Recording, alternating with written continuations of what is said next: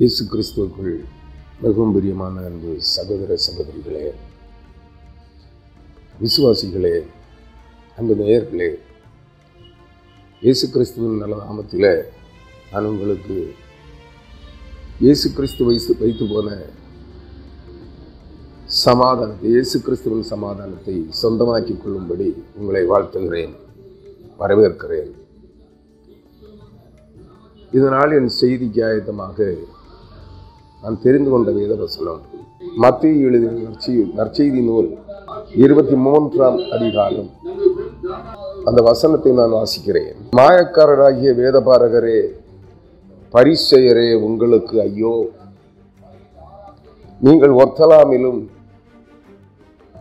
பந்தயத்திலும் சீரகத்திலும் தசமபாகம் செலுத்தி நியாய பிரமாணத்தில் கற்பித்திருக்கிற விசேஷித்தவைகளாகிய நீதியையும் இரக்கத்தையும் விசுவாசத்தையும் விட்டுவிட்டீர்கள். இவைகளையும் செய்ய வேண்டும். அவைகளையும் விட்டுவிடாதிருக்க வேண்டும். குருடரார வழிகாட்டிகளே கொசுகில்லாதபடி வடிகட்டி ஒட்டகத்தை விளங்குகிறவர்களாய் இருக்கிறீர்கள் என்று ஆண்டவராகிய இயேசு கிறிஸ்து அன்றிருந்த யூதர்களை பார்த்து வேத போதகர்களை பார்த்து ஆசாரியர்களை பார்த்து பரிசெயர்களை பார்த்து சதுசெயர்களை பார்த்து சீக்காரிகளை பார்த்து அழைக்கின்றார். என்ன சொல்லுகின்றார்? மாயக்காரராகி வேதபாரகரே பரிசெயரே உங்களுக்கு ஐயோ நான் இதை ஏற்கனவே சில செய்திகளில் விவரித்திருக்கிறேன். அதனால் திரும்பவும் அந்த வார்த்தைகளை விவரிக்க விரும்பவில்லை. உங்களுக்கு தெரியும் மாயக்காரர்கள் என்றால் வெளிவேடக்காரர்கள் பக்திமான்களைப் போல வேடமிட்டு திரிகிற ஒரு கூட்டத்தார்.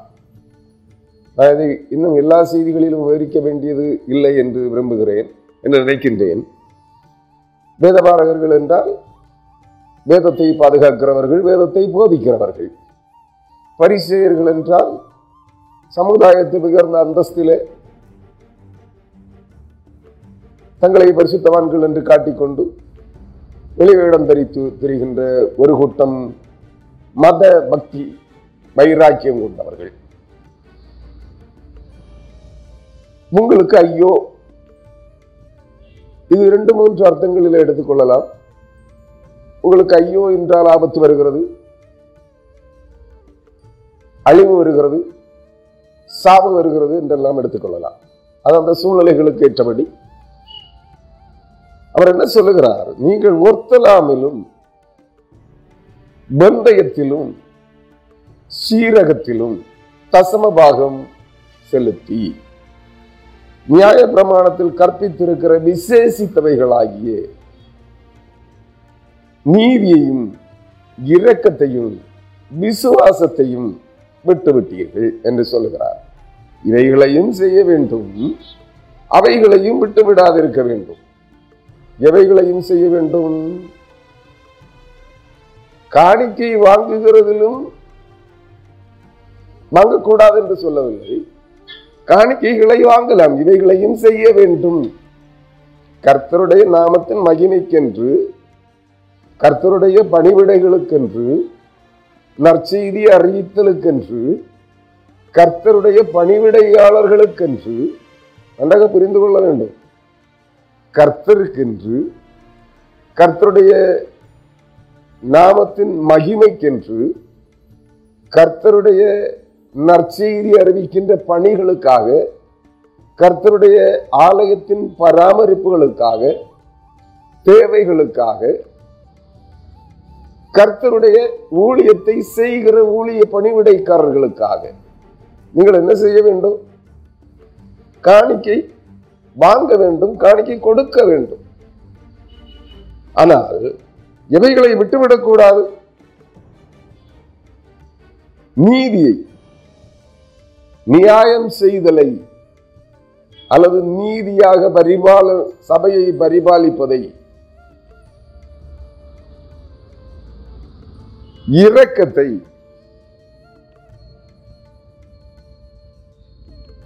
கிறிஸ்துவின் பேரில் இருக்கிற ஆண்டவராக இயேசு கிறிஸ்துவின் பேரில் இருக்கிற உங்களுடைய பக்தி வைராக்கியம் என்கிற பக்தி வைராக்கியத்தின் வெளிப்பாட்டை அந்த அவரை பற்றி கொள்ளுகிற அவரை சார்ந்து கொள்ளுகிற அவரை அண்டிக் கொள்ளுகிற அவரை பிடித்துக் கொள்ளுகிற அந்த விசுவாசத்தை விட்டுவிடாது இருக்க வேண்டும் என்று சொல்லுகிறார்.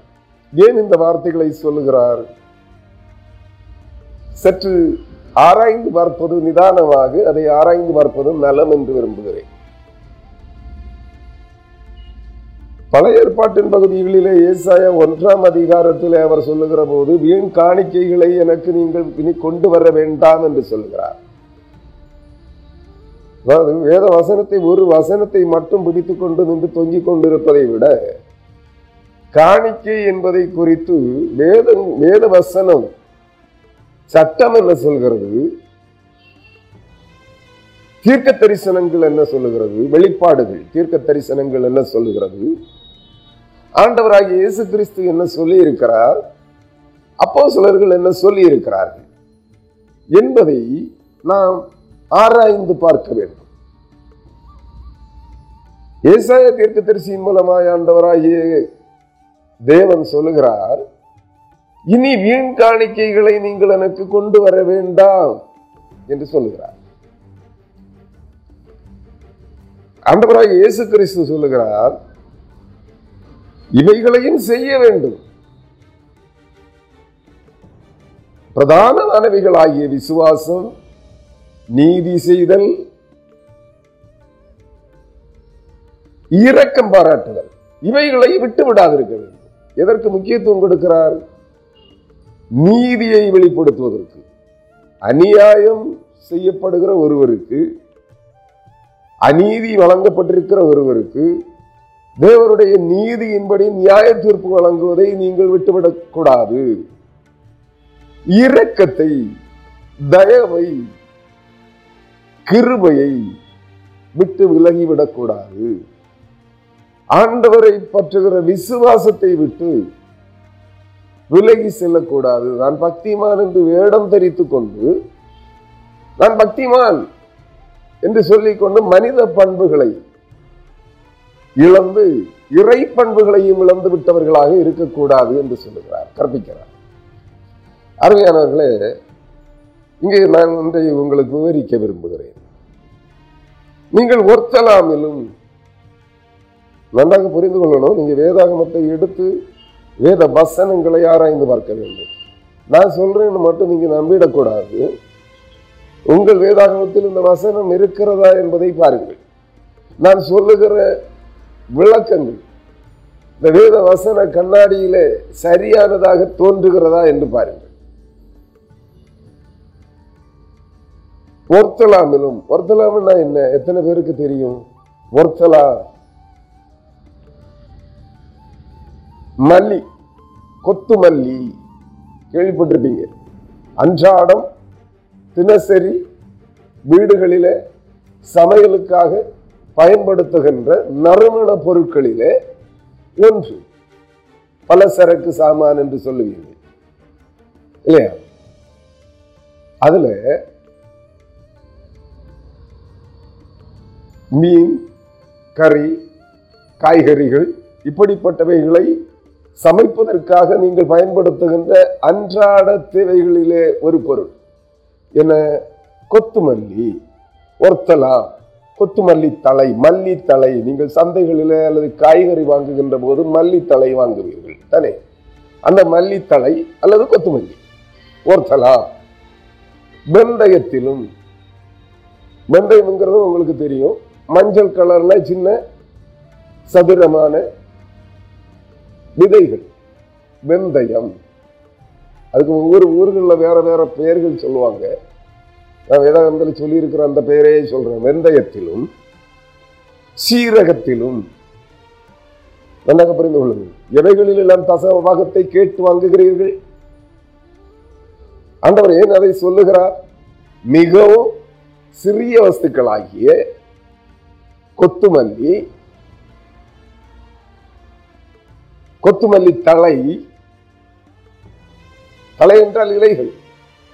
அதன் காம்புகளோடு கூடிய இலைகள் கொத்துமல்லி செடியினுடைய இலைகள் இலைதலைகள்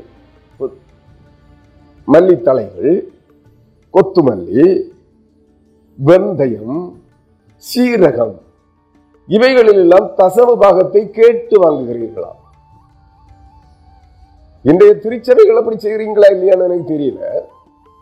விளைச்சலில் ஒரு பகுதியை உங்களுடைய நிலத்தில் நீங்கள் பயிரிடுபவைகளில் விளைச்சலில் ஒரு பகுதியை தசம பாகமாக வாங்கிக் கொள்ளுகிறீர்கள். அதைத்தான் இங்கு சற்று சுருக்கமாக அவர் சொல்லுகிறார். வாழை குலைகள் தேங்காய்கள் மற்றும் உள்ள பலாமரம் மாமரம் இவைகளில் உள்ள கனிகள் அனைத்தையும் தசம பாகத்தை கேட்டு வாங்கிக் கொள்ள மறக்காதிருக்கிறீர்கள். உங்கள் உழைப்பின் பலனின் பலனை ப- பணத்தை தசம பாகம் கேட்டு வாங்க தவறாது கேட்டு வாங்குகிறீர்கள். தானே? ஆனால் இங்கே என்ன செய்ய வேண்டும்? அந்த காணிக்கைகளை அவை எவைகளுக்கு பயன்படுத்த வேண்டும் என்பதை மறந்து விட்டீர்கள் முழுவதையும் ஆலயத்திற்கென்றும் ஆலயத்திற்கென்றும் அல்ல. ஆலயத்திற்கென்றும் நீங்க தனியா பிரிக்கிறீங்க. தனியா காணிக்கை கேட்டு வாங்குறீங்க. குடும்பத்துக்கு வரி போடுற மாதிரி வரி போட்டு வாங்குறீங்க. ஒரு புதிய கட்டுமான பணியை தொடங்குறீங்கன்னா அதுக்கு குடும்பத்துக்கு ஒரு லட்சம் இருபத்தையாயிரம் ஐம்பதுனாயிரம் ஒரு லட்சம் ரெண்டு லட்சம் என்று வரி போடுகிறீர்கள் அல்லது கேட்டு வாங்குகிறீர்கள். இது இதை விட்டுருங்க. அதனால இது திருச்சபை பணிவிடைகளுக்காக நீங்க திருச்சபை கட்டுமான பணிகளுக்காக சீர்படுத்துகின்ற பணிகளுக்காக நீங்க என்ன செய்யல? பழையவைகளை மாற்றி புதியவைகளை அதை சீர்படுத்துவதற்காக நீங்கள் காணிக்கைகளை வேறு விதங்களிலே கேட்டு வாங்கிக் கொள்ளுகிறீர்கள். ஆனால் அன்றாட ஆலய பணிவிடைகளிலே ஓய்வு நாட்களிலே நீங்கள் ஒவ்வொரு நாளும் காணிக்கைகளை சிறப்பு காணிக்கைகளாக கேட்டு வாங்குகிறீர்கள். தசம பாகங்களாக கேட்டு வாங்குகிறீர்கள். உதாரத்துவமாக அவர்களாக போடுகின்ற காணிக்கைகளை எடுத்து எடுத்துக்கொள்ளுகிறீர்கள் இவைகளெல்லாம் என்ன செய்ய வேண்டும்? கிருபையின்படி இரக்கத்தின்படி நீதியின்படி தேவ நீதியின்படி இந்த காணிக்கைகளை திக்கற்றவர்களுக்கு பகிர்ந்து கொடுக்க வேண்டும் ஏழைகளுக்கு கொடுக்க வேண்டும் வறியவர்களுக்கு கொடுக்க வேண்டும் வியாதியஸ்தர்களுக்கு கொடுக்க வேண்டும். அதாவது இயலாமையில் இருக்கின்ற வறுமையில் இருக்கின்ற இல்லாமையில் இருக்கின்ற இருக்கின்ற வியாதிகள் பண வசதி படைத்த அல்லது செல்வந்தர்களாக இருக்கின்ற தங்கள் தேவையான அளவுக்கு தங்களுக்கு ஐஸ்வர்யம் இருக்கின்றவர்களுக்கு கொடுக்க வேண்டும் என்றல்ல. இல்லாதவர்கள் வறியவர்கள் ஏழ்மையில் இருக்கிறவர்கள் தரித்திரத்தில் இருக்கிறவர்கள் திக்கற்றவர்கள் விதவைகள் தெருவீதிகளில் அலைந்து கொண்டிருக்கிற ஏழைகள் உணவுக்காக படுக்க இடமின்றி வியாதி வந்தால் பார்ப்பதற்கு பராமரிப்பதற்கு ஆளின்றி அலைந்து கொண்டிருக்கிறார்களே. அப்படிப்பட்ட ஏழைகள் அனைவருக்கும் நீங்கள் என்ன செய்ய வேண்டும் வியாதியஸ்தர்களுக்கு? உங்கள் திருச்சபையின் அங்கத்தினர்களுக்கு மட்டுமல்ல நன்றாக புரிந்து கொள்ளுங்கள். நீங்கள் திருச்சபை இருக்கின்ற அந்த ஊர் அந்த கிராமத்தில் இருக்கின்ற எல்லா சமய நண்பர்களுக்கும் புற ஜாதிகளுக்கும் புற இனத்தவர்களுக்கும் புற மதத்தவர்களுக்கும் அவர்களை நீங்கள் பராமரிக்க வேண்டும். கிறிஸ்துவின் பண்பியல்புகளை அவர்களிடத்திலே தான் நீங்கள் காண்பிக்க வேண்டும். இவைகளை விட்டு விட்டீர்கள் முழு காணிக்கைகளையும் எங்கே எடுத்துக்கொள்கிறீர்கள் நிறுவன திருச்சபைகள் என்றால் மாதம் ஒரு முறை அவர்களுக்கு அசஸ்மெண்ட் வரி செலுத்து கட்டுகிறீர்கள். அதை கொடுத்து விடுகிறீர்கள். மற்றவைகளை உங்களுடைய தேவைகளுக்காக பயன்படுத்திக் கொள்ளுகிறீர்கள். அதை ஒரு பகுதியை நீங்கள் அதை நின்றாக பழைய ஏற்பாட்டு பகுதிகளில் நான் சொன்னால் நீங்கள் ஏற்றுக்கொள்ள மாட்டீங்க. என்ற ஒரு பகுதியை தேவாலய கட்டுமான பணிகள் மற்றும் அவசர தேவைகளுக்காக பத்திரப்படுத்துங்கள். ஒரு பகுதியை போதகருக்கு கொடு அந்த திருச்சபையை நடத்துகிற கண்காணிக்கிற உங்களுக்கு வேதத்தை போதிக்கிற திருச்சபையின் போதகருக்கு அல்லது ஊழியருக்கு கொடுங்கள். கணவனும் மனைவியுமாக ஊழியம் செய்து கொண்டிருக்கிறார்கள் உங்கள் திருச்செயல் திருச்சபையில் என்றால் மனைவிக்கு வேலை இல்லைன்னா வேற வேலை இல்லைன்னா வேலை வேற வேலை வேற அரசு வேலை கம்பெனி வேலை நிர்வாகங்களில வேலை இருக்கிறவங்க போதக பணிக்கு வராமல் இருப்பதும் நல்லது. போதகர் தன்னுடைய மனைவி போதிக்கிறவளாக தன்னோடு தன்னுடைய கடமைகளிலே இணைந்து பங்காற்றுகிற ஒரு ஊழியக்காரியாக இருந்தால் நலமாக இருக்கும். அந்த ஊழியக்காரர்களிலே அநேக போதகர்களுடைய மனைவிமார்கள் நல்ல நிரந்தரமான வேலை வாய்ப்புகளிலே இருக்கிறார்கள். அவர்களுக்கு நீங்க காணிக்க கொடுக்கணும்னு கட்டாயம் இல்லை. புரியுதா? அந்த போதகருக்குரிய வருவாயை அவருக்கு கொடுத்துருங்க நான் அதில் தடை ஒன்றும் இல்லை ஆனால் அதுக்காக ஐம்பதனாயிரம் ஒரு லட்சம் சம்பளம் கொடுக்கணும்னு ஒன்றும் கட்டாயம் இல்லை. ஒரு சாதாரண ஊழியக்காரனுக்கு அரசு ஊழியக்காரனுக்கு என்ன கிடைக்கும்? குறையாம ஒரு பத்தாயிரம் ரூபாய் இருபதாயிரம் ரூபாய் அவனுக்கு தேவை குடும்பத்தை நடத்துவதற்கு. சம்பாத்திய தொழிலுக்காக ஊழியத்துக்கு வந்தவனை எல்லாம் ஊழியத்தில் வைக்காதீங்க. சம்பாத்திய தொழிலுக்காக வேலை வாய்ப்புக்காக ஊழியர் அனுபவங்களை எல்லாம் நீங்கள் ஊழியக்காரங்கன்னு நினைக்கக்கூடாது. அப்போ அரசாங்கத்தில் வேலை பார்க்குற மாதிரி ஒரு நிறுவனத்தில் வேலை செய்வது போல சம்மாத சம்பளத்திற்காக வேலை செய்கிறவன் நன்றாக புரிந்து கொள்ளுங்கள். இங்கே தேவன் ஊழியக்காரனுக்கு கொடுக்கறதுங்கிறது கர்த்தருடைய ஊழியக்காரனுக்கு கொடுக்கணும் மாத சம்பளத்துக்காக வேலைக்கு வந்தவனுக்கு எல்லாம் கொடுக்கணும்னு கட்டாயம் இல்லை. அதை அந்த நிறுவனம் பார்த்து கொள்ளட்டும். காணிக்கை பணம் இதற்காகத்தான் செலவு செய்ய வேண்டும் என்பது விதி. வேதாகம கட்டளை.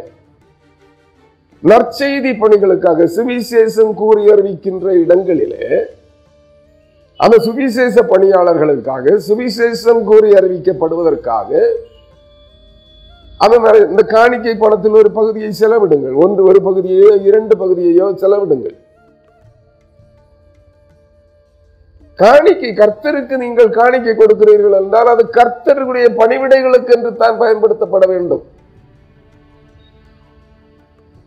இரக்கம் தயவு ஏழைகள் அறியவர்கள் இல்லாதவர்கள் புறக்கணிக்கப்பட்டவர்கள் இப்படிப்பட்டவர்களுக்கு எல்லா எல்லா சமயங்களிலும் இருக்கிற புற சமயங்களில் இருக்கிற புத மத புற மதத்தவர்களில் இருக்கிற ஏழைகளுக்கும் கொடுங்கள் பகிர்ந்து கொடுங்கள். இதுதான் இரக்கம். தேவனுடைய நீதி உங்கள் நாம் ஆராதிக்கிற ஆண்டவராக இயேசு கிறிஸ்துவனுடைய நீதியை நீங்கள் மற்றவர்களிடத்திலே பிரபல்யப்படுத்துங்கள் உங்களுடைய செயல்கள் மூலமாக ஏழைகளுக்கு உதவுதல் மூலமாக. இல்லாதவர்களுக்கு பகிர்ந்து கொடுப்பதன் மூலமாக அவருடைய அன்றாட தேவைகள் சந்திக்கப்படுவதற்கு ஏதுவான உதவிகளை செய்வதன் மூலமாக.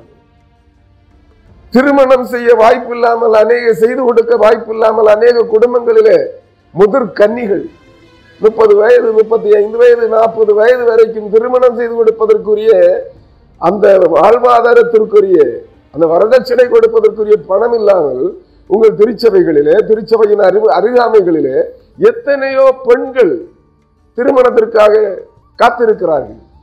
இந்த தேவனுக்கு கர்த்தருக்கு என்று நீங்கள் வாங்குகின்ற காணிக்கைகளிலே ஒரு பகுதியை அவர்களுக்கு கொடுங்கள். ஒரு குடும்பம் வாழ்வு பெறட்டும். அதையாவது செய்யுங்கள். இதைத்தான் தேவன் என்ன சொல்லுகிறார்? நீங்கள் இரக்கத்தையும் நீதியையும் விசுவாசத்தையும் விட்டுவிட்டீர்கள். ஏழைக்கு இறங்குகிறவன் கர்த்தருக்கு கடன் கொடுக்கிறான். அதான் விசுவாசம். இந்த விசுவாசத்தோடு செய்யுங்கள். இது நான் கர்த்தருக்கு கடன் கொடுக்கிறேன். இந்த ஏழைக்கு அயல் வீட்டுக்காரனுக்கு அல்லது புற சமயத்தவனுக்கு புற மதத்தவனுக்கு புற ஜாதியானுக்கு நான் கிறிஸ்துவின் நாமத்தினாலே இந்த உதவியை நான் கிறிஸ்தவனாய் இருக்கிறபடியினாலே இந்த உதவியை செய்வதனால் நான் ஏழைக்கு இறங்குகிறேன். இது கர்த்தருக்கு உதவி செய்கிறேன். கர்த்தருக்கு கடன் கொடுக்கிறேன் என்று எண்ணிக்கொண்டு அந்த காரியங்களை செய்யுங்கள். எத்தனை பேர் இன்றைய கிறிஸ்தவர்களிலே நான் எனக்கு என் குடும்பத்துக்கு என்கிற அந்த அந்த வட்டத்தை விட்டு எத்தனை பேர் வெளியே வந்திருக்கிறீர்கள்? இந்த பண்பியல்புகள் உங்களில் இல்லை என்றால் நீங்கள் கிறிஸ்தவர்கள் அல்ல என்பதை புரிந்து கொள்ளுங்கள். நீ போதகனாக இருக்கலாம் பரிசுத்தவானாக இருக்கலாம் இதெல்லாம் ஒரு நாள் அங்கே விலை போகாது. உன்னுடைய இயேசு கிறிஸ்து தான் சொல்றாரு. நான் வியாதியா இருந்தேன். என்னை பார்க்க வரவில்லை. நான் படுக்கையில் இருந்தேன். என்னை நீங்கள் விசாரிக்கவில்லை. நான் வஸ்திரம் இல்லாதிருந்தேன். எனக்கு நீங்கள் உடுக்க வஸ்திரம் கொடுக்கவில்லை. நான் உணவில்லாதிருந்தேன். எனக்கு நீங்கள் உணவு கொடுக்கவில்லை. நான் தாக தவனத்தோடு இருந்தேன். எனக்கு தாகம் தணிக்க நீங்கள் தண்ணீரை கொடுக்கவில்லை. நான் உறங்க ஸ்தலம் இல்லாதிருந்தேன் எனக்கு நீங்கள் உறங்குவதற்கு உங்கள் வீட்டில் இடம் கொடுக்கவில்லை அல்லது எனக்கு ஒரு வசதியை செய்து தரவில்லை. ஏழைக்கு இறங்குங்க. எல்லாம் எனக்கு எனக்கு எனக்குன்னு சேர்த்து வைக்காதீங்க. நீ காணிக்க வாங்குறதுலயாவது ஒரு பகுதியை கொடுப்பா. நீ கர்த்தருக்கு தானே காணிக்க கொடுக்குற இந்த ஏழைகளுக்கும் கூட. கொடுக்கிறவனும் சரி வாங்கி கொள்ளுகிறவனும் சரி. இந்த பண்பு இயல்புகளை விட்டு விடுகின்றீர்களே. நீங்க எல்லாத்துலயும் தசம பாகம் கேட்டு வாங்குறீங்க. தசம பாகம் கொடுக்கறதுக்கு வக்கே வசதியே இல்லாதவன்கிட்ட போய் என்ன கேட்குறீங்க கர்த்தர் உன்னை ஆசீர்வதிக்காததுக்கு காரணம் என்ன? நீ தசம பாகம் ஊழியருக்கு கொடுக்கல. ஏ, ஊழியருக்கல்ல தசம பாகம் திருச்சபைக்கல்ல ஊழிய தசம பாகம் கர்த்தருக்கு அதை எதற்கு நீ செலவிட வேண்டுமோ அதற்குத்தான் செலவிட வேண்டும்.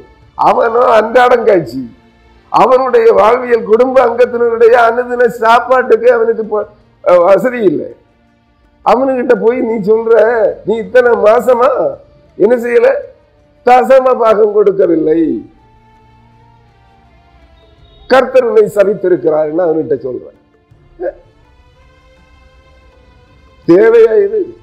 ஏய் உன திருச்சபையில இருக்கிற ஏழை சாப்பாட்டுக்கு வழி இல்லாம இருக்கிறான்னா உடை உடுத்துவதற்கு நல்ல நல்ல துணி உடுத்துவதற்கு வசதி இல்லாம இருக்கிறான்னா அவனுக்கிட்ட போய் நீ தசவ பாகம் கேட்கிறியே நீ எல்லாம் மனுஷனா? நீ எல்லாம் பரிசுத்தமானா நீ எல்லாம் தேவனுடைய ஊழியக்காரனா? ஏ, அதைத்தான் ஆண்டவர் சொல்லியிருக்காரு. நீ தசவ பாகம் உன்னுடைய விளைச்சலிலே உன்னுடைய நிலத்தின் உழைப்பின் வருவாயிலே நீ காணிக்கையாக கர்த்தருக்கு காணிக்கையாக கொடுக்கிறதுல ஒரு பகுதியை எடுத்து அவனுக்கு உதவி செய்வதற்கு பதிலாக அவனுடைய அந்த ஏழையினுடைய குடும்பத்தை ஆதரிப்பதற்கு பதிலாக நீ அவனுக்கிட்ட போய் என்ன சொல்ற? நீ கர்த்தருக்கு காணிக்க கொடுக்கறதில்ல. நீ கர்த்தருக்கு தசம கொடுக்கறதில்ல. அதனால கர்த்தர் உன்னை சபித்திருக்கிறார். நீ வறுமையில் இருக்கிறாய். நீ ஆசீர்வதிக்கப்பட வேண்டுமானால் நீ பத்தாயிரம் ரூபாய் வட்டிக்கு வாங்கியாவது காணிக்கவை அவன் அன்றாட சாப்பாட்டுக்கே வழி இல்லாம இருக்கிறான். அவன்கிட்ட பத்தாயிரம் ரூபாய் ஐயாயிரம் ரூபாய் இருபத்தையாயிரம் ரூபாய் வட்டிக்கு வாங்கி சின்ன வட்டிக்கு வாங்கி கொண்டு வந்து வையனுங்கிறான் உனக்கெல்லாம் இரக்கமே இல்லையா? எத்தனையோ திருச்சபைகளில் இப்படி நடக்கிறது. அவன் கொடுக்கிற காணிக்கையில நீ வாங்கி உன்னுடைய பத்தாயிரத்துக்குள்ள போட்டுக்கிறியே. அவனுடைய தேவைகளை இன்றைக்கும் இருக்கிறார்கள் சில திருச்சபை ஊழியர்கள். அது வந்தே கோஸ்லையும் இருக்காங்க. எல்லா நிறுவன திருச்சபைகளிலும் இருக்காங்க. தங்க பாக் தங்களுடைய பாக்கெட்டில் இருந்தே சட்டை பையில் இருந்து தங்களுடைய பழசில் இருந்து அந்த வறுமையை வறுமையா இருக்கிறவனுடைய வீட்டினுடைய நிலைமையை பார்த்து அம்மா ஏதாவது வாங்கி பிள்ளைங்களுக்கு ஏதாவது சமைச்சு கொடுங்கன்னு கொடுக்கிற ஊழியக்காரர்கள் இன்னும் இருக்கிறார்கள். அவர்கள் வீடுகளை சந்திக்க போகின்ற பொழுது உங்களுடைய தேவைகளை அவைகளை குறித்து விசாரித்து உங்களுக்கு பண வசதிகள் பணம் ஏதாவது தேவைப்படுதா? கேளுங்க. தர்றோம் உதவி செய்கிறோம் அப்படின்னு கேட்குற ஊழியக்காரங்க இருக்கிறாங்க. எத்தனை பேர்? எத்தனை பேர் இருக்கிறீர்கள்? இது சிறதை இல்லை. அவன் பிச்சை எடுக்கிறானா அவன் சாப்பாட்டுக்கே வழி இல்லாம வயசு தண்ணி தண்ணியால கட்டிக்கிட்டு ஈர துணியை தயத்துல கட்டிக்கிட்டு அவன் பட்டினி கிடக்குறானா? பட்டினி கிடந்த எனக்கு காணிக்க தர்றானா? என்னன்னு நீ விசாரிக்கிறது இல்லையே. அவன் வீட்டு பிள்ளைகள் சாப்பாடு இல்லாமல் அலையும் போது நல்ல துணி இல்லாமல் அலையும் போது உனக்கு அவன் காணிக்க தர்றான். இது உனக்கு ஆசீர்வாதம் என்று நீ நினைத்துக் கொள்ளுகிறாய். முதலாவது இந்த இரக்கத்தை படியுங்கள். இல்லாதவர்களுக்கு உதவி செய்கின்ற இரக்கத்தை படியுங்கள். இது தேவனுடைய பண்பு. நன்மை அதுதான் ஏசாய தீர்க்க ஏசாய தீர்க்க தரிசி சொல்லுகிறார் நன்மை செய்ய படியுங்கள் அருமையானவர்களே நீங்கள் தசமபாகம் கேட்டு வாங்க புதிய ஏற்பாட்டில் தசமபாகம் ஒன்றும் கிடையாது. ஆனா என்னவராக இயேசு கிறிஸ்து சொல்லுகிறார் இவைகளையும் செய்ய வேண்டும். நீங்க என்ன பண்றீங்க? மல்கியாவில் ஒரு வசனம் இருக்குது. மல்கியா தீர்க்கதரிசியின் புஸ்தகத்துல. தசம பாகங்களை எல்லாம் பண்டக சாலையிலே கொண்டு வாருங்கள். என் ஆலய ஆலயத்தில் ஆகாரம் உண்டாயிருக்கும்படிக்கு உங்கள் தசம பாகங்களை எல்லாம் பண்டக சாலையிலே கொண்டு வாருங்கள். நான் உங்களை அதனாலே உங்களை ஆசீர்வதிக்க மாட்டேனோ என்று கருத்தர் கேட்கிறார். என்னை சோதித்து பாருங்கள். இந்த வசனத்தை பிடிச்சுக்கிட்டு தொங்கிக்கிட்டு நிக்கிறீங்க. ஏ தசம பாகம் வச்சுதான் ஆகணும். எதுக்கு? அவர் கேட்கிற காரியம் என்ன? என் ஆலயத்தில் ஆகாரம் உண்டாயிருக்கும்படிக்கு. நீ ஆகாரம் கொடுக்குறியா? வெந்தய காசுகாரங்கள்ட்ட ஒரு பழக்கம் இருக்குது. இந்த காணிக்க படத்துல ஞாயிறு ஆராதனை நடக்கின்ற போது மதிய உணவை கொடுத்து விடுகிறார்கள். இவங்க என்னன்னா என்ன செய்யறாங்க என் ஆலயத்தில் ஆகாரம் உண்டாயிருக்கும்படிக்குன்னா அதை எழுத்தின்படியே. சாப்பாடு போடுறாங்க. அவர் என்ன ஆகாரத்தை சொல்லுகிறார்? என்ன ஆகாரத்தை சொல்லுகிறார்? ஆவிக்குரிய மன்னாவாகிய ஜீவ போஜனத்தை சொல்லுகிறார். சத்திய வேத வசனங்களை நீ பகிர்ந்து கொடுப்பதற்காக. நல்ல ஊழியக்காரர்களை வரவழைத்து அவர்கள் மூலமாக சத்தியத்தை சொல்வதற்காக சாட்சி சொல்றவன அல்ல. ஏதாவது புறம்போக்குகளை கொண்டு வந்து சாட்சி சொல்ல வைக்கிறேன். அவன் பொய் சாட்சி சொல்றானா? உள்ள சாட்சி நடந்ததை சொல்றானா? இல்ல. அவன் அவனுடைய வாழ்க்கையில நடந்த அனுபவங்களை எல்லாம் சாட்சியா சொல்றான். நீ கிறிஸ்துவுக்கு சாட்சியாக நிற்கின்ற கிறிஸ்துவுக்கு சாட்சி சொல்லுகிறவர்களை கொண்டு வந்து வேத வசனத்தின்படி சத்தியத்தை சாட்சியாக நானே வழியும் சத்தியமும் ஜீவனுமாய் இருக்கிறேன் என்று வாக்களித்த ஆண்டவராகிய இயேசு கிறிஸ்துவுக்கு சாட்சியாக நின்று பரலோக ராஜ்யத்தை குறித்த நற்செய்தியை அவன் அறிந்ததையும் அவன் கேட்டதையும் அவன் கண்டதையும் நல்லா புரிஞ்சுக்குங்க. சாட்சிங்கிறது என்னன்னு புரியுங்க முதல்ல. உனக்கு கர்த்தர் அதை செய்தா உனக்கு முட்டு வலியை மாத்தினாரு எனக்கு இடுப்பு வலியை மாத்தினாரு எனக்கு வயிற்று வலியை மாத்தினாரு எல்லாம் சாட்சி இல்லை. பரலோக ராஜ்யத்தை குறித்த நற்செய்தி சாட்சியாக கிறிஸ்துவுக்கு சாட்சியாக நீ பரலோக ராஜ்யத்தை குறித்து கர்த்தர் உனக்கு என்ன வெளிப்பாடுகளை தந்திருக்கிறாரோ அதை குறித்து வேத வசனங்கள் மூலமாக நீ என்ன சத்தியத்தை அறிந்திருக்கிறாயோ அந்த சத்தியம் உன்னை நீதியின் பாதையிலே நடத்துகிறதா? நீ அறிந்த வேதவசன சத்தியங்களை குறித்ததை கிறிஸ்துவுக்கு சாட்சியாக சொல்லு. கண்டவைகளையும் கேட்டவைகளையும் நடப்பிக்கப்பட்டவைகளையும் நீ சாட்சியாக சொல்லு. எதுக்கு? மற்றவர்கள் விசுவாசிப்பதற்காக. அப்போ சிலர்கள் அதைத்தான் சொன்னாங்க. பிரதானாசாரியனுடைய கூட்டத்தாரும் அப்போ அழைத்து நீங்கள் இனி இந்த இந்த இயேசுவின் நாமத்திலே இனி பிரசங்கிக்க கூடாதுன்னு சொன்னபோது அவர்கள் என்ன சொன்னார்கள்? நாங்கள் கண்டவைகளையும் கேட்டவைகளையும் நடந்தவைகளையும் கூறி அறிவிக்காமல் இருக்கக்கூடாதே. சாட்சியாக இடப்பட்ட ஒருவன் பழையற்பாட்டில் இருக்கு. சாட்சியாக இடப்பட்ட ஒருவன் தனக்கு அறிவிக்கப்பட்டவைகளையும் தான் கண்டவைகளையும் தான் கேட்டவைகளையும் சபையாருக்கு சாட்சியாக சொல்ல வேண்டும். உன்னுடைய அனுபவத்தை அல்ல. உனக்கு எங்க வலி இருந்தது இங்க வலி இருந்தது. எனக்கு போதகர் கைய வச்சாரு. எனக்கு குணமாச்சு. நான் மேகசி போதகருக்கு அந்த மாதாந்திர பத்திரிகையை வயத்துல வச்சு எனக்கு கொஞ்சம் குணமாச்சு. இது சாட்சி அல்ல. இதல்ல சாட்சி. இயேசு கிறிஸ்துவால் நடப்பிக்கப்பட்டவைகளை குறித்து சாட்சியாக பரலோக ராஜ்யத்தை குறித்து சாட்சியாக கூறி அறிவிங்கள் இதன் விசுவாசம். நன்றாக புரிந்து கொள்ளுங்கள். தயவு செய்து இனியாவது படிங்க. ஒரு ஏழை வறியவன் என்னுடைய வீட்டுல போய் தசவாகம் கேட்காத. முதலாவது நீ உன்னுடைய தசவபாகத்தை கொடுத்திருக்கிறாயா? மல்கியா தீர்க்கதரிசியின் புஸ்தகத்திலே சொல்லப்பட்டிருக்கிறபடி மூன்றாம் அதிகாரம் நினைக்கிறேன். அதுல சொல்லப்பட்டிருக்கிறபடி தசம பாகம் உன் சரீரத்தில் உள்ளவைகளில் முதன்மையானவைகளை நீ கர்த்தருக்கு என்று கொடுத்தாயா? உன் இருதயத்தை முழு இருதயத்தையும் கர்த்தருக்கு கொடுத்திருக்கிறாயா? உன் முழு உள்ளத்தையும் கர்த்தருக்கு கொடுத்திருக்கிறாயா? உன் முழு சிந்தையையும் உன் முழு மனதையும் கர்த்தருக்கு கொடுத்திருக்கிறாயா? உன் முழு சிந்தையையும் கர்த்தருக்கு கொடுத்திருக்கிறாயா? உன்னுடைய முழு ஆவியையும் கொடுத்திருக்கிறாயா? கட்டளை அதுதானே சொல்லுகிறது. உன் முழு இருதயத்தோடும் உன் முழு ஆத்மாவோடும் உன் முழு மனதோடும் உன் முழு ஆவியோடும் உன் முழு சிந்தையோடும் உன் தேவனாகிய கர்த்தரை தொழுதுகொள் அதை கொடுத்திருக்கிறியா நீ? பத்து கட்டளைகளில் முதலாவது கட்டளை. அந்த கட்டளையை உன்னுடைய முழு இருதயத்தை கொடுத்திருக்கிறாயா கர்த்தருக்கு? முழு ஆத்மாவை கொடுத்திருக்கிறாயா? உன்னுடைய முழு ஆவியை ஜீவனை கொடுத்திருக்கிறாயா? உன்னுடைய முழு மனதை மனதின் சிந்தனைகளை கொடுத்திருக்கிறாயா? உன்னுடைய முழு உள்ளத்தையும் கொடுத்திருக்கிறாயா? நீயே கொடுக்கலையே. நீ பணத்துக்காகத்தானே ஊழியத்துக்கு வந்த? நீ சம்பாத்தியத்துக்காகத்தானே ஊழியத்துக்கு வந்த? கர்த்தருக்கு பணி செய்கிறேன் என்று. நீ வேலை வாய்ப்புக்காகத்தானே கர்த்தருக்கு ஊழியம் என்று வந்த வந்தாய். நீயே உன்னுடைய உன்னுடைய தசவ பாகத்தை உன் முழு இருதயத்தை உன் ஆத்மாவை உன் முழு மனதை உன் முழு உள்ளத்தை உன் முழு ஜீவனை நீ கர்த்தருக்கு என்று கொடுக்கவில்லையே. நீ எப்படி தசவ பாகம் கேட்கிறாய்? நான் கூசாமல். கொடுக்கிற விசுவாசிகளே சிந்திங்க. தசவ பாகம்னா என்ன? அவர் அதைத்தான் கேட்கிறாரு. மல்கியா தீர்க்கதரிசியின் புஸ்தகத்தில் அவர் கேட்கிறது தான் உன் முழு இருதயத்தை எனக்கு தா.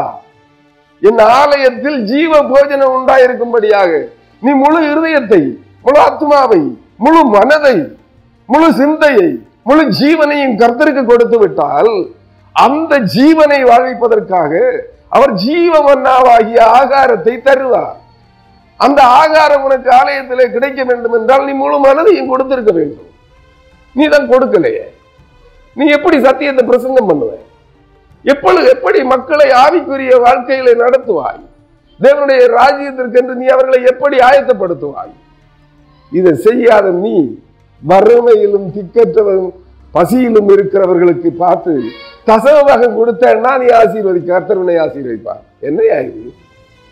மாய்மாலம் இது. வேத புரட்டல்லவா இது?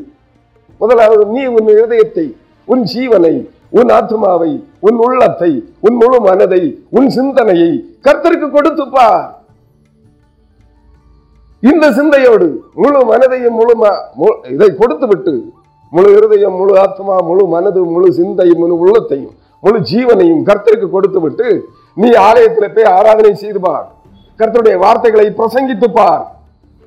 ஆலயத்திற்கு போகிற விசுவாசிகளே காணிக்கை கொடுப்பதற்காக போகிறீர்களே நீங்களும் இதே மாதிரி முழு இருதயத்தோடும் முழு ஆத்மாவையும் முழு மனதையும் முழு சிந்தையையும் முழு ஜீவனையும் உங்களுக்கு உண்டாயிருக்கிற எல்லாவற்றையும் கர்த்தருக்கு என்று கொடுத்து விட்டு ஆலயத்துல போய் இருந்து பாருங்க. கொடுக்கிறவங்களும் அப்படி கொடுத்துட்டு போங்க. போதிக்கிறவர்களும் அப்படி வாங்கி அப்படி கொடுத்துட்டு போதீங்க சத்தியம் உங்கள் மத்தியிலே செயல்படுகிறதா என்பதை பாருங்கள். இல்லையே காணிக்கைக்காக மட்டும் தசம பாகம் தசம பாகம் கட்டளை என்று சொல்லி வாங்குகிறீர்களே. வெட்கமாக இல்லை? எழுத்தின்படி நடப்பதிலே உங்களை மிஞ்சிக் கொள்வதற்கு யாரும் இல்லையே. சத்தியத்தை சொல்ல மறந்து விடுகிறீர்களே. ஏன்? வேதாகமம் கற்பிக்கிற சத்தியத்தை நீங்கள் கைக்கொள்ள பழகுங்கள். இரண்டாவது மற்றவர்களுக்கு போதிக்க பழகுங்கள்.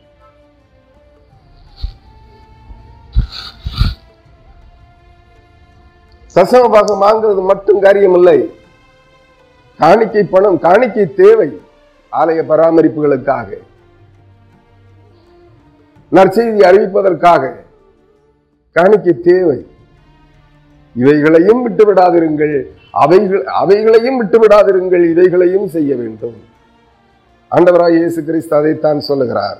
குருடனான வ- குருடரான வழிகாட்டிகளே கொசு இல்லாதபடி வடிகட்டி ஒட்டகத்தை விளங்குகிறவர்களாக இருக்கிறீர்கள். தெரியுதா? என்னன்னு? கொசுகு இல்லாத கொசுகுன்னா கொசு இருக்கு இல்லையா கொசு. மஸ்கிட்டோ. இது மாதிரி மாடுகளின் மேல் கடிக்கிற ஒரு வகையான ஈக்கள் உண்டு. மாடு ஆடு மாடுகளை கடிக்கிற ஒரு வகையான ஈக்கள். அது மனிதரை கடித்தால் வலி தாங்க முடியாது. ஈக்கள். ஒரு வகையான ஈக்களையும் இந்த மஸ்கிட்டோ என்கிற கொசுக்களையும் தான் இந்த கொசு இல்லாதபடி என்று சொல்லுகிறார்.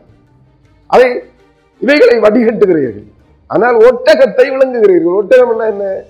சபைக்கு வரக்கூடிய மக்கள் இறை மக்கள் விசுவாசிகள் ஏழ்மையிலும் தரித்திரத்திலும் இருந்து கொண்டு உங்களுக்கு கொடுக்கிற காணிக்கை பணத்தை மொத்தமாக விழுங்கி போடுகிறீர்கள். ஒட்ட ஒட்டகத்தை விழுங்குகிறவர்களாய் இருக்கிறீர்கள் ஏழைக்கு உதவி செய்கிறதுல ஒரு கொசு அளவு கூட.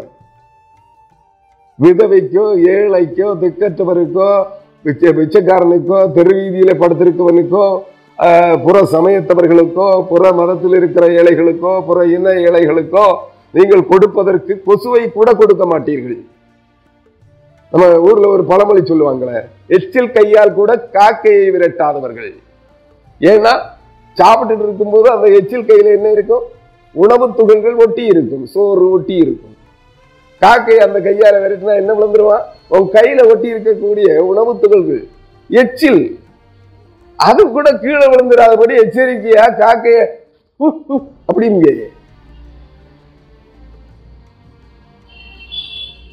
அது மாதிரி இருக்குது. எச்சில் கையால் கூட காக்கையை விரட்டாத நீங்கள் அதாவது கையில இருக்க எச்சில் கூட கீழே விழுந்துடப்படாதுன்னு பாக்குறேன் அந்த கா- காகம் தனக்கு உணவாக அதை அறிந்து விடக்கூடாது என்று யோசிக்கிற நீ உன் அருகாமையில் இருக்கிற ஏழைகளுக்கு உன் திருச்சபையில் இருக்கிற ஏழைகளுக்கு கொடுக்க விரும்புகிறாயா? இல்லையே. அவர்களிடத்துல வட்டிக்கு வாங்கியாவது காணிக்க கொடுன்னு இல்லை கேட்கிறேன். மனசாட்சி இருக்கா உங்களுக்கு? யோசிங்கப்பா நான் திட்டுறேன்னு நினைக்காதீங்க. இதுதான் சத்தியம். இதான் வேத வசனம் ஆண்டவர் அதைத்தான் சொல்லுகிறார். இவைகளையும் செய்ய வேண்டும் காணிக்கைகளையும் கொடுக்க வேண்டும். இரக்கத்தையும் விசுவாசத்தையும் தேவ நீதியையும் கூட கைவிட்டு விடாதிருக்க வேண்டும். தேவ இரக்கம் தேவ கிருவை இறை பக்தி இறை விசுவாசம் நம்பிக்கை இவைகளை விட்டு விடாதிருங்கள். ஏழைக்கு கொடுக்கிறவன் கர்த்தருக்கு கடன் கொடுக்கிறான். இல்லாதவர்களுக்கு நீ கொடுத்தால் கர்த்தர் உனக்கு தருவார். நீ கொடுத்ததை இரட்டிப்பாக தருவார் நாளத்தினையாக தருவார் உனக்கு. நன்றாக புரிந்து கொள். அருமையானவர்களை அதனால தான் கூப்பிடுறாரு. குருடரான வழிகாட்டிகளே வழிகாட்டுகிறவன் மந்தைக்கு மாதிரியாக இருக்கிறவன். கிறிஸ்துவின் பண்பு இயல்புகளை தரித்துராவிட்டால் கிறிஸ்து நன்மை செய்கிறவராகவே சுற்றித் திரிந்தார். நீ நன்மை செய்கிறவனாக இல்லை என்றால் வறியவர்களுடைய காணிக்கையையும் வாங்கி உன் பாக்கெட்டிலே வைத்துக் கொள்ளுகிறாய் என்றால் அதை உன் சம்பாத்தியத்திற்காக பயன்படுத்துகிறாய் என்றால் நீயும் உனக்கு துணை நிற்கிற நிர்வாகிகளும் நியாய நாளிலே பதில் சொல்லியாக வேண்டும். எல்லாவற்றையும் கொள்ளையடிக்கிறவர்களே இன்றைய திருச்சபைகளிலே அநேக திருச்சபைகள் தசம பாகத்தையும் சிறப்பு வசூ சிறப்பு காணிக்கைகளையும் ஆலய ஆராதனைகளில் வருகிற காணிக்கைகளையும் எடுத்து நீங்கள் செய்கிற அநீதிகளின் நிமித்தமாக கோர்ட்டுகளிலே அரசாங்க நீதிமன்றங்களிலே வாதிடுகிற வக்கீல்களுக்கும் சத்தியத்தை புரட்டுகிற வக்கீல்களுக்கும் அநீதியை நியாய தீர்ப்பாக கொடுக்கிற நீதிபதிகளுக்கும் கைக்கூலியாக லட்சக்கணக்கில் கோடி கணக்கிலே திருச்சபையின் காணிக்கைகள் போகிறது. யோசித்து பார் திருச்சபை ஏழை விசுவாசிகள் இருக்கிறவனும் கொடுக்கிறான் இல்லாதவனும் கொடுக்கிறான். அன்றாட வாழ்வுக்கு வழி இல்லாதவனும் கருத்திற்கு காணிக்கை கொடுக்கிறான். வேசியும் கொடுக்கிறான் விபச்சாரியும் கொடுக்கிறான் நாய் விற்பவனும் கொடுக்கிறான். காணிக்கை. எதை எதெல்லாம் மதுபானம் விற்கிறவனும் காணிக்கை கொடுக்கிறான். ஆயிரம் குடும்பத்தை அழிச்சவனும் காணிக்க கொடுக்கிறான். எல்லாத்தையும் வாங்கி வச்சுக்கிறாய். வேசி தொழிலினால் வரக்கூடியது விபச்சார தொழிலிருந்து வருகிற காணிக்கை கர்த்தருக்கு அருவருப்பானது. நாய் விற்கிற பணம் கர்த்தருக்கு அருவருப்பானது. மதுபானம் இருக்கிற பணம் கர்த்தருக்கு அருவருப்பானது. கைக்கூலி வாங்குகிற பணம் கர்த்தருக்கு அருவருப்பானது.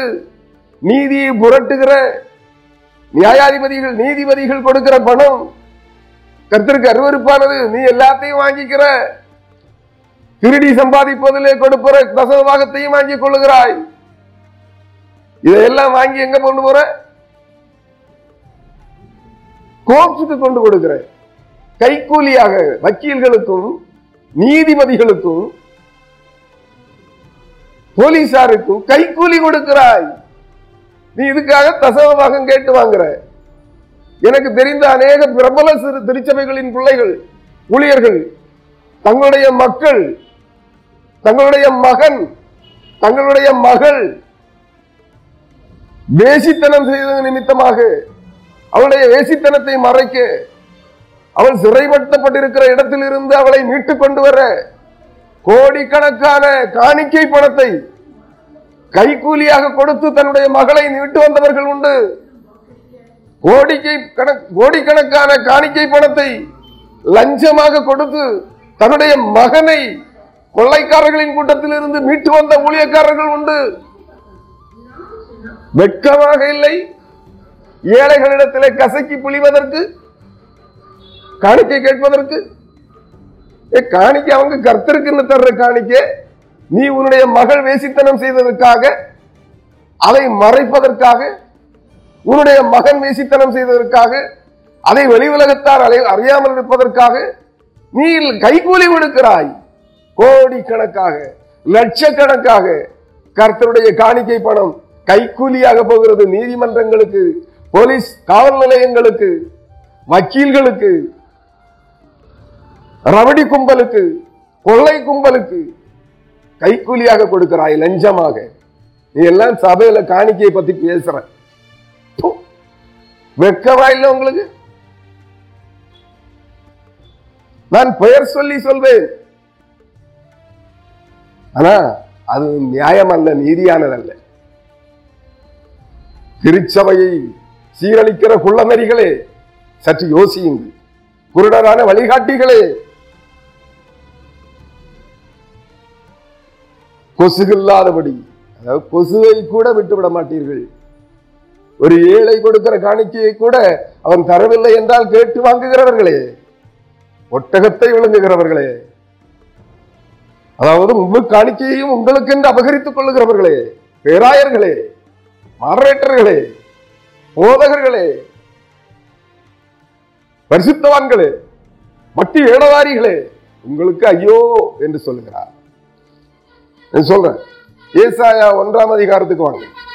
ஏசாயா ஒன்றாம் அதிகாரத்திற்கு வாங்க வாருங்கள். அங்கே என்ன சொல்லப்படுகிறது? கர்த்தருடைய ஆவியானவர் என்ன சொல்லி இருக்கிறார் என்பதை உங்களுக்கு காண்பிக்கிறேன்.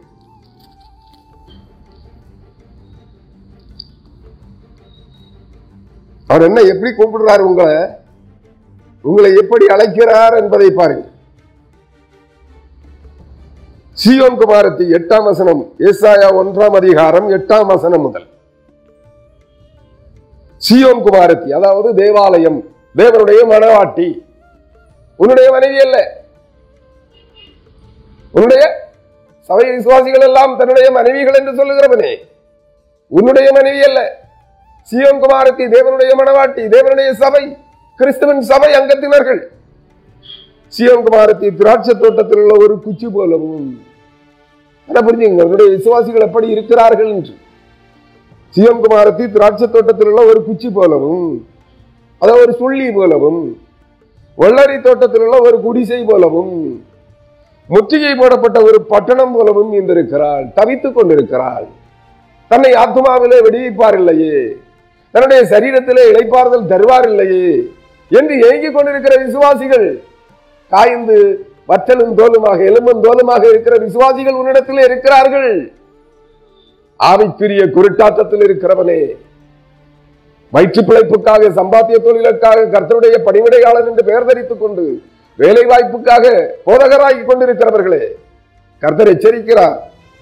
சிவகுமாரத்தை கர்த்தருடைய மனவாட்டியாக தெரிந்து கொள்ளப்பட்ட தேவனுடைய சபையின் அங்கத்தினர்கள் எப்படி இருக்கிறார்கள் என்பதை புரிந்து புரிந்து பார் சோதித்து பார் சேனைகளின் கர்த்தர் நமக்கு கொஞ்சம் மீதியை வைக்காதிருந்தார்.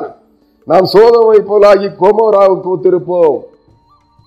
சோதமை சோதம் கோமோரா எப்படி இருந்தது? தேசித்தனத்திலும் உபச்சாரத்திலும் ஆண் புணர்ச்சியிலும் பெண் புணர்ச்சியிலும் மிருகங்களோடு புணர்வதிலும் இன்றைய திருச்சபை அப்படித்தான் போகிறது. செல்வத்தின் செல்வ செருக்கின் ஐஸ்வர்யத்திலே புரளுகிற கிறிஸ்தவர்களுடைய வீடுகள் நாறிக்கொண்டிருக்கிறது ஒரு நாய்க்குட்டி ஒரு நாய் அந்த நாயோடு புரளுகிறார்கள். உன்னுடைய செல்வ பெருக்கத்தின் பெருக்கம் பெருக்கத்தின் அநீதி. நாய்களுக்கும் மனிதர்களுக்கும் வித்தியாசம் இல்லாமல் போய்விட்டது. உங்களுடைய காம இச்சைகள் எல்லாம் நாய்களிடத்திலே கணித்துக் கொள்ளுகிறீர்கள். கேவலமா இல்லை உங்களுக்கு? உடைய ஐஸ்வர்ய பெருக்கத்தின் புகழ்ச்சி பரிபூரணம் எங்கே போகிறது என்று யோசித்து பாருங்கள். பிள்ளையை போல நாயை தூக்கி தோல்ல போட்டுட்டு நடக்கிற மார்பில கட்டி அணைச்சிட்டு நடக்கிற. படுக்கும் போதும் இருக்கும் போதும் கேவலமா இல்ல? நாய் உன்னுடைய உச்சம் தலைமுறை உள்ள கால்முறை நக்குகிறது. இதுல உனக்கு என்ன ஆனந்தம்? கேவலமான பிறவிகளே புற ஜாதிகளில் கூட இப்படி இல்லையே. புற மதத்தவர்களில் கூட இப்படி இல்லையே. நீ எல்லாம் கிறிஸ்தவர் என்று சொல்லிக் கொண்டிருக்கிறாயே. சொல்லுகிறார் சோதமை போலாகி கோமாராவுக்கு ஒத்திருப்போம். இப்ப அப்படித்தான் போயிட்டு இருக்கு சோதம் கோமாரா அழைக்கப்பட்டது எப்படியோ? அது போலவே இன்றைய கிறிஸ்தவம் சீரழிந்து கொண்டிருக்கிறது. மேலை நாட்டும் மோகம். சோதோமின் அதிபதிகளே விபச்சார கும்பல்களின் தலைவர்களே தேசித்தன பிள்ளைகளின் தேசிய மார்க்கத்தின் அதிபதிகளே ஆண் புணர்ச்சியும் பெண் புணர்ச்சியிலும் சிக்கி கிடக்கிற மிருகங்களோடு புணர்வதிலே உங்கள் காம இச்சைகளை மிருகங்களோடு பகிர்ந்து கொள்வதிலே நாரி போய் கிடக்கிற திருச்சபையே திருச்சபையின் அதிபதிகளே போதகர்களே கர்த்தருடைய வார்த்தையை கேளுங்கள். கொமோராவின் ஜனமே சீரழிந்து கொண்டிருக்கிற கிறிஸ்தவர்களே கர்த்தருடைய நமது தேவனுடைய வேதத்துக்கு செவி கொடுங்கள். உங்கள் பலிகளின் திரள் எனக்கு என்னத்திற்கு என்று கர்த்தர் சொல்லுகிறார். உங்கள் பலிகளின் திரள் எனக்கு என்னத்திற்கு என்று கர்த்தர் சொல்லுகிறார். பலிகள் எல்லாம் உங்களுக்கு புரியுதா? நீங்க ஆட்டையும் மாட்டையும் பலி போடுறீங்கன்னு அவர் கேட்கல. உங்களுடைய ஸ்தோத்திர பலிகள் எனக்கு என்னத்திற்கு? உங்களுடைய துதிகள். பிரைஸ்தலாடு அல்லேலியா சோத்திரம் ஆவேன் என்று விளி- கூப்பாடு போடுகிறீர்களே. இவைகள் எல்லாம் எனக்கு எதற்கு என்னத்திற்கு என்று கேட்கின்றார். நீ ஸ்தோத்திரம் சொல்லும் போது புரிந்து சொல் எதற்காக சொல்லுகிறாய் ஏன் சொல்லுகிறாய்? அலேலியா சொல்லும் போது எதற்கென்று உணர்ந்து அதனுடைய பொருள் உணர்ந்து சொல் இடம் உணர்ந்து சொல். பிரைஸ்தலாடு என்றால் கர்த்தரை துதியுங்கள். நீ பிரைஸ்தலாடு பிரைஸ்தலாடுங்கிற யாருக்கிட்ட நீ துதிக்கிறியா? பிரைஸ்தலாட். தேவனை துதியுங்கள் கர்த்தரை துதியுங்கள். பிரைஸ்தலாடுன்னா கர்த்தரை நீ துதி.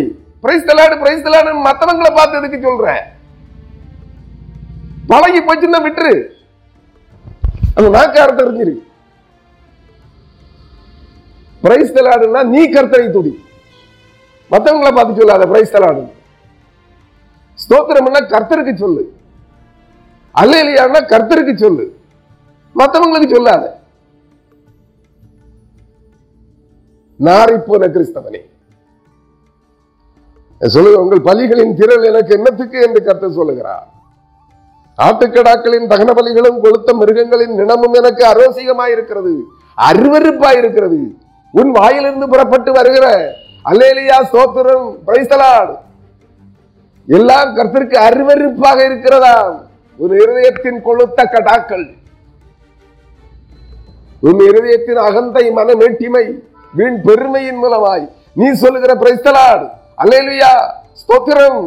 இவைகள் எல்லாம் கர்த்தருக்கு அருவருப்பாக இருக்கிறதாம் அரோசிகமாக இருக்கிறதாம். யோசித்து பார். உணர்ந்து பார். மனம் திரும்பு. காளைகள் ஆட்டுக்குட்டிகள் கடாக்களுடைய ரத்தத்தின் மேல் எனக்கு பிரியமில்லை. நீ உன்னுடைய இருதயத்தின் ஆழத்திலிருந்து கொளுத்த காளைகள் கொளுத்த ஆட்டுக்கடாக்கள். போன்ற இந்த ஸ்தோத்திர பலிகளை கர்த்தர் ஏற்றுக்கொள்ள மாட்டாராம். வீண் ஆடம்பரங்கள் வேண்டாம் என்று சொல்லுகிறார். நீங்கள் என் சன்னதியில் வரும்போது என் பிரகாரங்களை இப்படி மிதிக்க வேண்டும் என்று உங்களிடத்தில் கேட்டது யார்? புரியுதா உங்களுக்கு? அவருடைய அவரை ஆராதிக்கும்படியாக கர்த்தரை தொழுது கொள்ளும்படியாக ஜீவனுள்ள தேவனை தொழுது கொள்ளும்படியாக கர்த்தருடைய ஆலயத்தில் நீ அங்கமைக்கிற திருச்சபையின் பிரகாரத்தில் கடந்து செல்லுகின்ற போது இப்படி வீணான ஸ்தோத்திர பலிகளால் அருவருப்பான ஸ்தோத்திர பலிகளால் கர்த்தரை துதிக்க வேண்டும் என்று உன்னிடத்தில் சொன்னது யார்? உன்னிடத்தில் இவைகளை கேட்டது யார் என்று சொல்லுகிறார். அவருக்கு தேவை இவருடைய இருதயம். அவருக்கு தேவை இவருடைய முழு மனது. அவருடைய அவருக்கு தேவை இவருடைய முழு சிந்தனை. அவருக்கு தேவை இவனுடைய முழு ஜீவன் உன்னுடைய முழு ஆத்துமா முழு மனது முழு சிந்தை. அதை கொடு. நானும் பக்திமான் நானும் பரிசுத்தவான் என்று காட்டுவதற்காக பிரைஸ்தலாடு அல்லேலியா ஸ்தோத்திரம் என்று கூப்பிடாதே. உன் இருதயத்தை அவருக்கு முழுவதுமாக கொடு. உன்னை கொடு. அப்புறம் சொல்லு. பிரைஸ்தலாடு சொல்லு. அல்லேலியா சொல்லு. ஸ்தோத்திரம் சொல்லு. அதான் சொல்ற வீண் வீண் அருவருப்பான இந்த ஸ்தோத்திர பலிகளால் என் பிரகாரத்தை மிதிக்க வேண்டும் என்று உங்களிடத்திலே சொன்னது யார்? உங்களிடத்திலே கேட்டவன் யார்? இனி வீண் காணிக்கைகளை. ஏசாயா ஒன்றாம் அதிகாரம் பதிமூன்றாம் வசனம். இனி வீண் காணிக்கைகளை நீங்கள் கொண்டு வர வேண்டாம். நீங்கள் கொடுக்கிற காணிக்கைகள் எல்லாம் வீணாய் போய் கொண்டிருக்கிறது. கைக்கூலியாக போ- காவல் நிலையத்திற்கும் கைக்கூலியாக கோர்ட்ஸுக்கும் நீதிமன்றங்களுக்கும் வக்கீல்களுக்கும் போய் கொண்டிருக்கிறது நீதிபதிகளுக்கும் போய் கொண்டிருக்கிறது. கர்த்தருக்கு காணிக்கை என்று வாங்கி நீதிமன்ற வழக்குகளிலே நீங்கள் சிக்கிக் கொள்ளுகிறீர்கள். கொஞ்சம் பேர் கருத்திற்கு காணிக்கைன்னு வாங்கி ரைடு வந்துரும்னு அரசாங்கத்தினுடைய ரைடு வந்து பிடிச்சிரும்னு எல்லாத்தையும் மூட்டை மூட்டையா கட்டி தீ கொளுத்துறான் காணிக்கை பணம். கொஞ்சம் பேர் கடல்ல கட்டி தாக்குறான் கல்ல கட்டி தாக்குறான். கொஞ்சம் பேர் வெளிநாட்டுல கொண்டு போய் சுவிஸ் வங்கியில பத்திரப்படுத்துறான் பதுக்குறான். தேவையா? நீ கர்த்தருக்கு காணிக்கை கொடுக்கிறீர்களா? இந்த அஹ், இந்த கள்ள உபதேசிகளுக்கு இந்த பண சம்பாத்திய தொழிலாக பக்திமான்களை போல வேடமிட்டு திரிகிற இந்த வேடதாரிகளுக்கு கொடுக்கிறீர்களா? கைக்கூலி கொடுக்கிறீர்களா? யோசியுங்கள். இனி வீண் காணிக்கைகளை கொண்டு வர வேண்டாம். தூபம் காட்டுதல் எனக்கு அருவறுப்பாய் இருக்கிறது என்று சொல்லுகிறார். தூபம் காட்டுதல் அதாவது உங்களுடைய ஸ்தோத்திர பலிகள். தூபம் காட்டுறதுன்னா உங்களுடைய பழைய பழக்கம். அந்நிய தேவர்களுக்கு தூபம் காட்டினீங்களே. மெழுகுத்திரி கொளுத்துவீங்க சாம்பிராணி கொளுத்துவீங்க. தூப தூப கலசத்துல அல்லது தூபத்தட்டுல நெருப்ப போட்டு அதுல சாம்பிராணி போடுவீங்க. இப்படிப்பட்டதுதான் நீங்க சொல்ற அல்லேலியா சோத்திரம்ங்கிறார் இந்த தூபம் காட்டுதல் எனக்கு அருவருப்பா இருக்கிறது. முகஸ்ததி செய்தல். தேவனை வசீகரிப்பதற்காக அவருக்கு முகஸ்துதி செய்கிறீர்கள். இதெல்லாம் எனக்கு அருவறுப்பா இருக்கிறது என்று சொல்லுகிறார். நீங்கள் அக்கிரமத்தோட ஆசரிக்கிற மாத பிறப்பையும் நீ ஓய்வு நாளையும் சபை கூட்டத்தையும் நான் இனி சகிக்க மாட்டேன். என்ன செய்ய மாட்டாரா?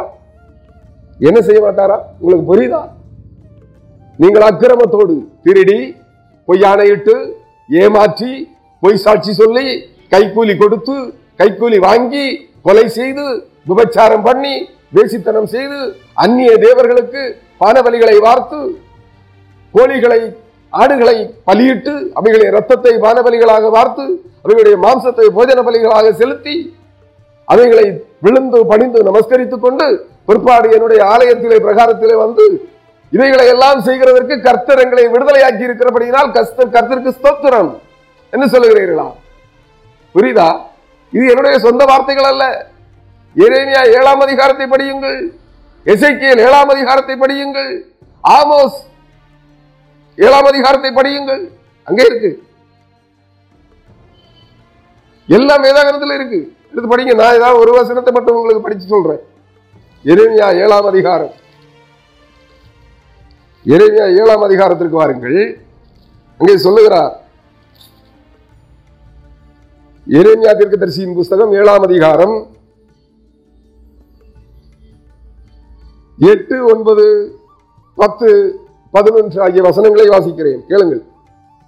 இதோ ஒன்றுக்கு உதவாத பொய் வார்த்தைகளை நீங்கள் நம்புகிறீர்கள். எது? உங்க பிரசங்கிமார் உங்களுக்கு சொல்லக்கூடிய உங்க அப்போஸ்தலர்கள் உங்களுக்கு சொல்லக்கூடிய உங்கள் போதகர்கள் உங்களுக்கு சொல்லக்கூடிய கட்டு கதைகளை பொய் வார்த்தைகளை ஒரு பிரசங்கத்தை செய்வதற்கு அரை மணி நேரம் கர்த்தருடைய வார்த்தையை தியானிப்பதற்கு நான்கு கதை.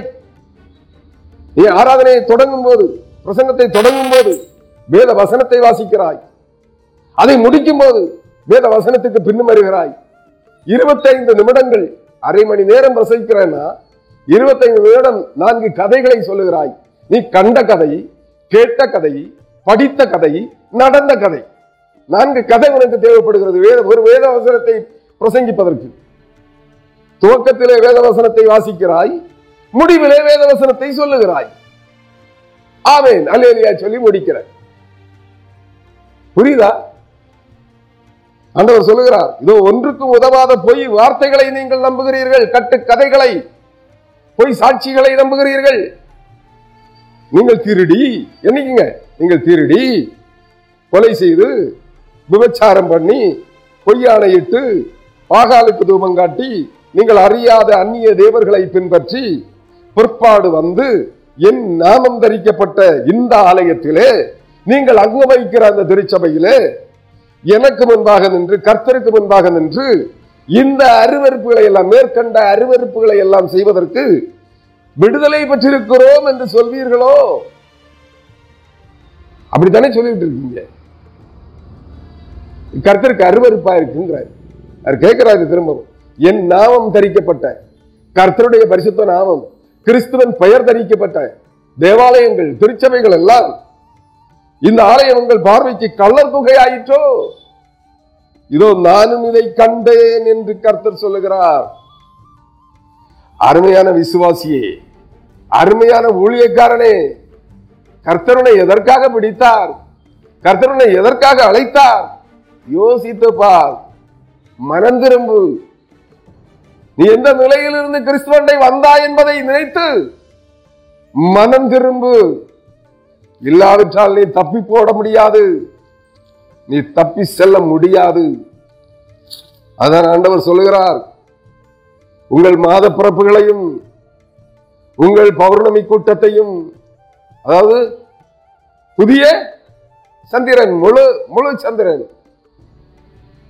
முழு பௌர்ணமி நாள் கூட்டத்தையும் அதாவது மாத பிறப்பையும் உங்கள் பண்டிகைகளையும் என் ஆத்துமா வெறுக்கிறது. நீங்கள் அக்கிரமத்தோடைய அதாவது என்ன சொல்லுகிறார்? உங்கள் மாத பிறப்பையும் நீங்கள் அக்கிரமத்தோடைய ஆசரிக்கிற மாத பிறப்பையும் ஓய்வு நாள் கூட்டம். ஓய்வு நாள் கூட்டம் தெரியுது இல்லையா ஞாயிற்றுக்கிழமை ஆராதனை செய்கிறீர்களே.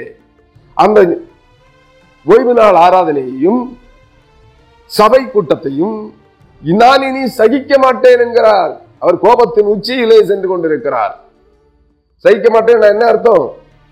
அவர் உங்கள் மேல் எச்சலாயிருக்கிறார் அவர் உங்கள் அவர் உங்கள் மேல் கோபப்படுகிறார். குமாரன் கோபம் கொள்ளாமலும் நீங்கள் வழியிலே அழியாமலும் இருக்கும்படிக்கு வெகு சீக்கிரமாய் மனம் திரும்பி அவருடைய பாதங்களை முத்தம் செய்யுங்கள். குமாரன் கோபம் கொள்ளுகிறார். அவர் எரிச்சல் கொண்டிருக்கிறார். அவர் அவர் அவர் இனி உங்கள் அக்கிரமங்களை சகிக்க மாட்டார். உங்கள் மாத பிறப்புகளையும் உங்கள் பண்டிகைகளையும் என் ஆத்மா வெறுக்கிறது. அவைகள் எனக்கு வருத்தமாய் இருக்கிறது அவைகளை சுமந்து இழைத்து போனேன். உங்கள் அக்கிரமங்களை உங்கள் அருவருப்புகளை உங்கள் வேசித்தனங்களை உங்கள் வெச்சார மயக்கங்களை உங்கள் பக்தியற்ற வேடம் வேடம் தரிக்கிற காரியங்களை உடைய அநீதிகளை உடைய அருவருப்புகளை சகித்து இழைத்து போனேன் என்று சொல்லுகிறார். அவர் கோபத்தின் உச்சிக்கு செல்வதற்கு முன்பு மனம் திரும்புங்கள். அவருடைய பாதத்தை பற்றி கொள்ளுங்கள். சங்கீதம் இரண்டாம் அதிகாரம் கடைசி வசனம். குமாரன் கோபம் கொள்ளாமலும் நீங்கள் வழியிலே சாகாமலும் அழியாமலும் இருக்கும்படிக்கு அவரை முத்தம் செய்யுங்கள். மனம் திரும்புங்கள் அவருடைய பாதங்களை பற்றி கொள்ளுங்கள் அவரை முத்தம் செய்யுங்கள். இன்னும் ஒண்ணு கூட உங்களுக்கு சொல்றேன். ஆமோஸ் தீர்க்கதரிசியின் புஸ்தகம் ஐந்தாம் அதிகாரம் இருபத்தி ஒன்று இருபத்தி ரெண்டு இருபத்தி மூன்று ஆகிய வ- இருபத்தி நான்கு ஆகிய வசனங்களை வாசித்து சொல்லி உங்களுக்கு இந்த செய்தியை நிறைவு செய்கின்றேன். உங்கள் பண்டிகைகளை பக பகைத்து வருகிறேன். எதை? ஏசாயா சொன்ன மீதியை யார் சொல்றா? கத்தருடைய ஆவியானவர் ஆமோஸ் தீர்க்கதரிசியை கொண்டு சொல்லுகிறார் எச்சரிக்கிறார். ஆமோஸ் ஐந்தாம் அதிகாரம் இருபத்தி ஒன்றாம் வசனம் முதல். உங்கள் பண்டிகைகளை வகைத்து வெறுக்கிறேன் அது கிறிஸ்து பிறப்பு பண்டிகை ஆகட்டும் புது வருட பண்டிகை ஆகட்டும் பெரிய வெள்ளி பண்டிகை ஆகட்டும் குருத்தோலை பண்டிகை ஆகட்டும் பெரிய வியாழன் பண் பஸ்கா பண்டிகை ஆகட்டும் பெரிய வெள்ளி பண்டிகை ஆகட்டும் உயிர்த்தெழுதல் பண்டிகை ஆகட்டும் காணிக்கை சேர்ப்பு சிறப்பு காணிக்கை சேர்க்கிற பண்டிகை ஆகட்டும் சேர்ப்பின் நாள் பண்டிகை ஆகட்டும் அறுப்பின் நாள் பண்டிகை ஆகட்டும் ஐம்பதாம் நாள் பண்டிகையாகட்டும் எந்த பண்டிகையாக இருந்தாலும் உங்கள் பண்டிகைகளை பகைத்து வெறுக்கிறேன். உங்கள் ஆசரிப்பு நாட்களில் எனக்கு பிரியமில்லை. நீங்கள் ஆலய ஆராதனை செய்கின்ற நாட்கள் ஒன்றும் எனக்கு விருப்பம் இல்லாதிருக்கிறது காரணம் என்ன சொல்லுகிறார்? உங்கள் தகன பலிகளையும் உங்கள் போஜன பலிகளையும் அதாவது இன்றைக்கு தகன பலிகளும் போஜன பலிகளும் என்ன? ஆடுகளும் ஆட்டுக்கடாக்களும் பலியிடப்படுவதல்ல. புளிப்புள்ள அப்பத்தை படைப்பதல்ல. நீங்கள் சொல்லுகிற அல்லேலியா சோத்திரம் Praise உங்களுடைய ஸ்தோத்திர பலிகளும் உங்களுடைய ஆராதனைகளும் எனக்கு விருப்பமில்லை. நீங்கள் தகன பலிகளையும் போஜன பலிகளையும் எனக்கு படைத்தாலும் நான் அவைகளை அங்கீகரிக்க மாட்டேன் என்கிறார். யாருக்கு சொல்றீங்க? எதுக்கு சொல்றீங்க? நீங்க செய்கிறதெல்லாம் அநீதி ஓடுறதெல்லாம் சொல்றதெல்லாம் பொய் சாட்சி சொல்றதெல்லாம் கட்டுக்கதை செய்கிறதெல்லாம் அநியாயம் விபச்சாரம் வேசித்தனம் காம இச்சை மோக இச்சை சம்பாத்திய இச்சை திருட்டு பொய் கொள்ளை ஏமாற்று அந்நிய ஆவிகளை சேவிக்கிற எல்லாம் செய்துட்டு வந்து கர்த்தருக்கு ஸ்தோத்திரம்ங்கிறியா? அல்லேலியாங்கிறியா பிரைஸ்தலான்னு சொல்றியா? இதையெல்லாம் அவர் என்ன செய்கிறார்? இதை நான் அங்கீகரிக்க மாட்டேன். கொள்ளுமையான உங்கள் மிருகங்களின் ஸ்தோத்திர பலிகளையும் நான் நோக்கி பார்க்க மாட்டேன். உன் பாட்டுகளின் இரைச்சலை என்னை விட்டு அகற்று உன் வீணைகளின் ஓசையை நான் கேட்க மாட்டேன். என்ன சொல்லுகிறார்? உன் பாட்டுக்களை என்னை விட்டு விலக்கு. உன் பாட்டுகளின் இரைச்சலை என்னை விட்டு அகற்று. என்ன பாட்டு பாடுறியா? பாட்டு இயற்றுகிறவனே பாடல்களை இயற்றுகிறவனே பாடல்களை பாடுகிறவனே இசை மீட்டுகிறவனே கர்த்தருனை எச்சரிக்கிறார். அருவருப்பாக இருக்கிறது உங்களுடைய பாடல்கள்.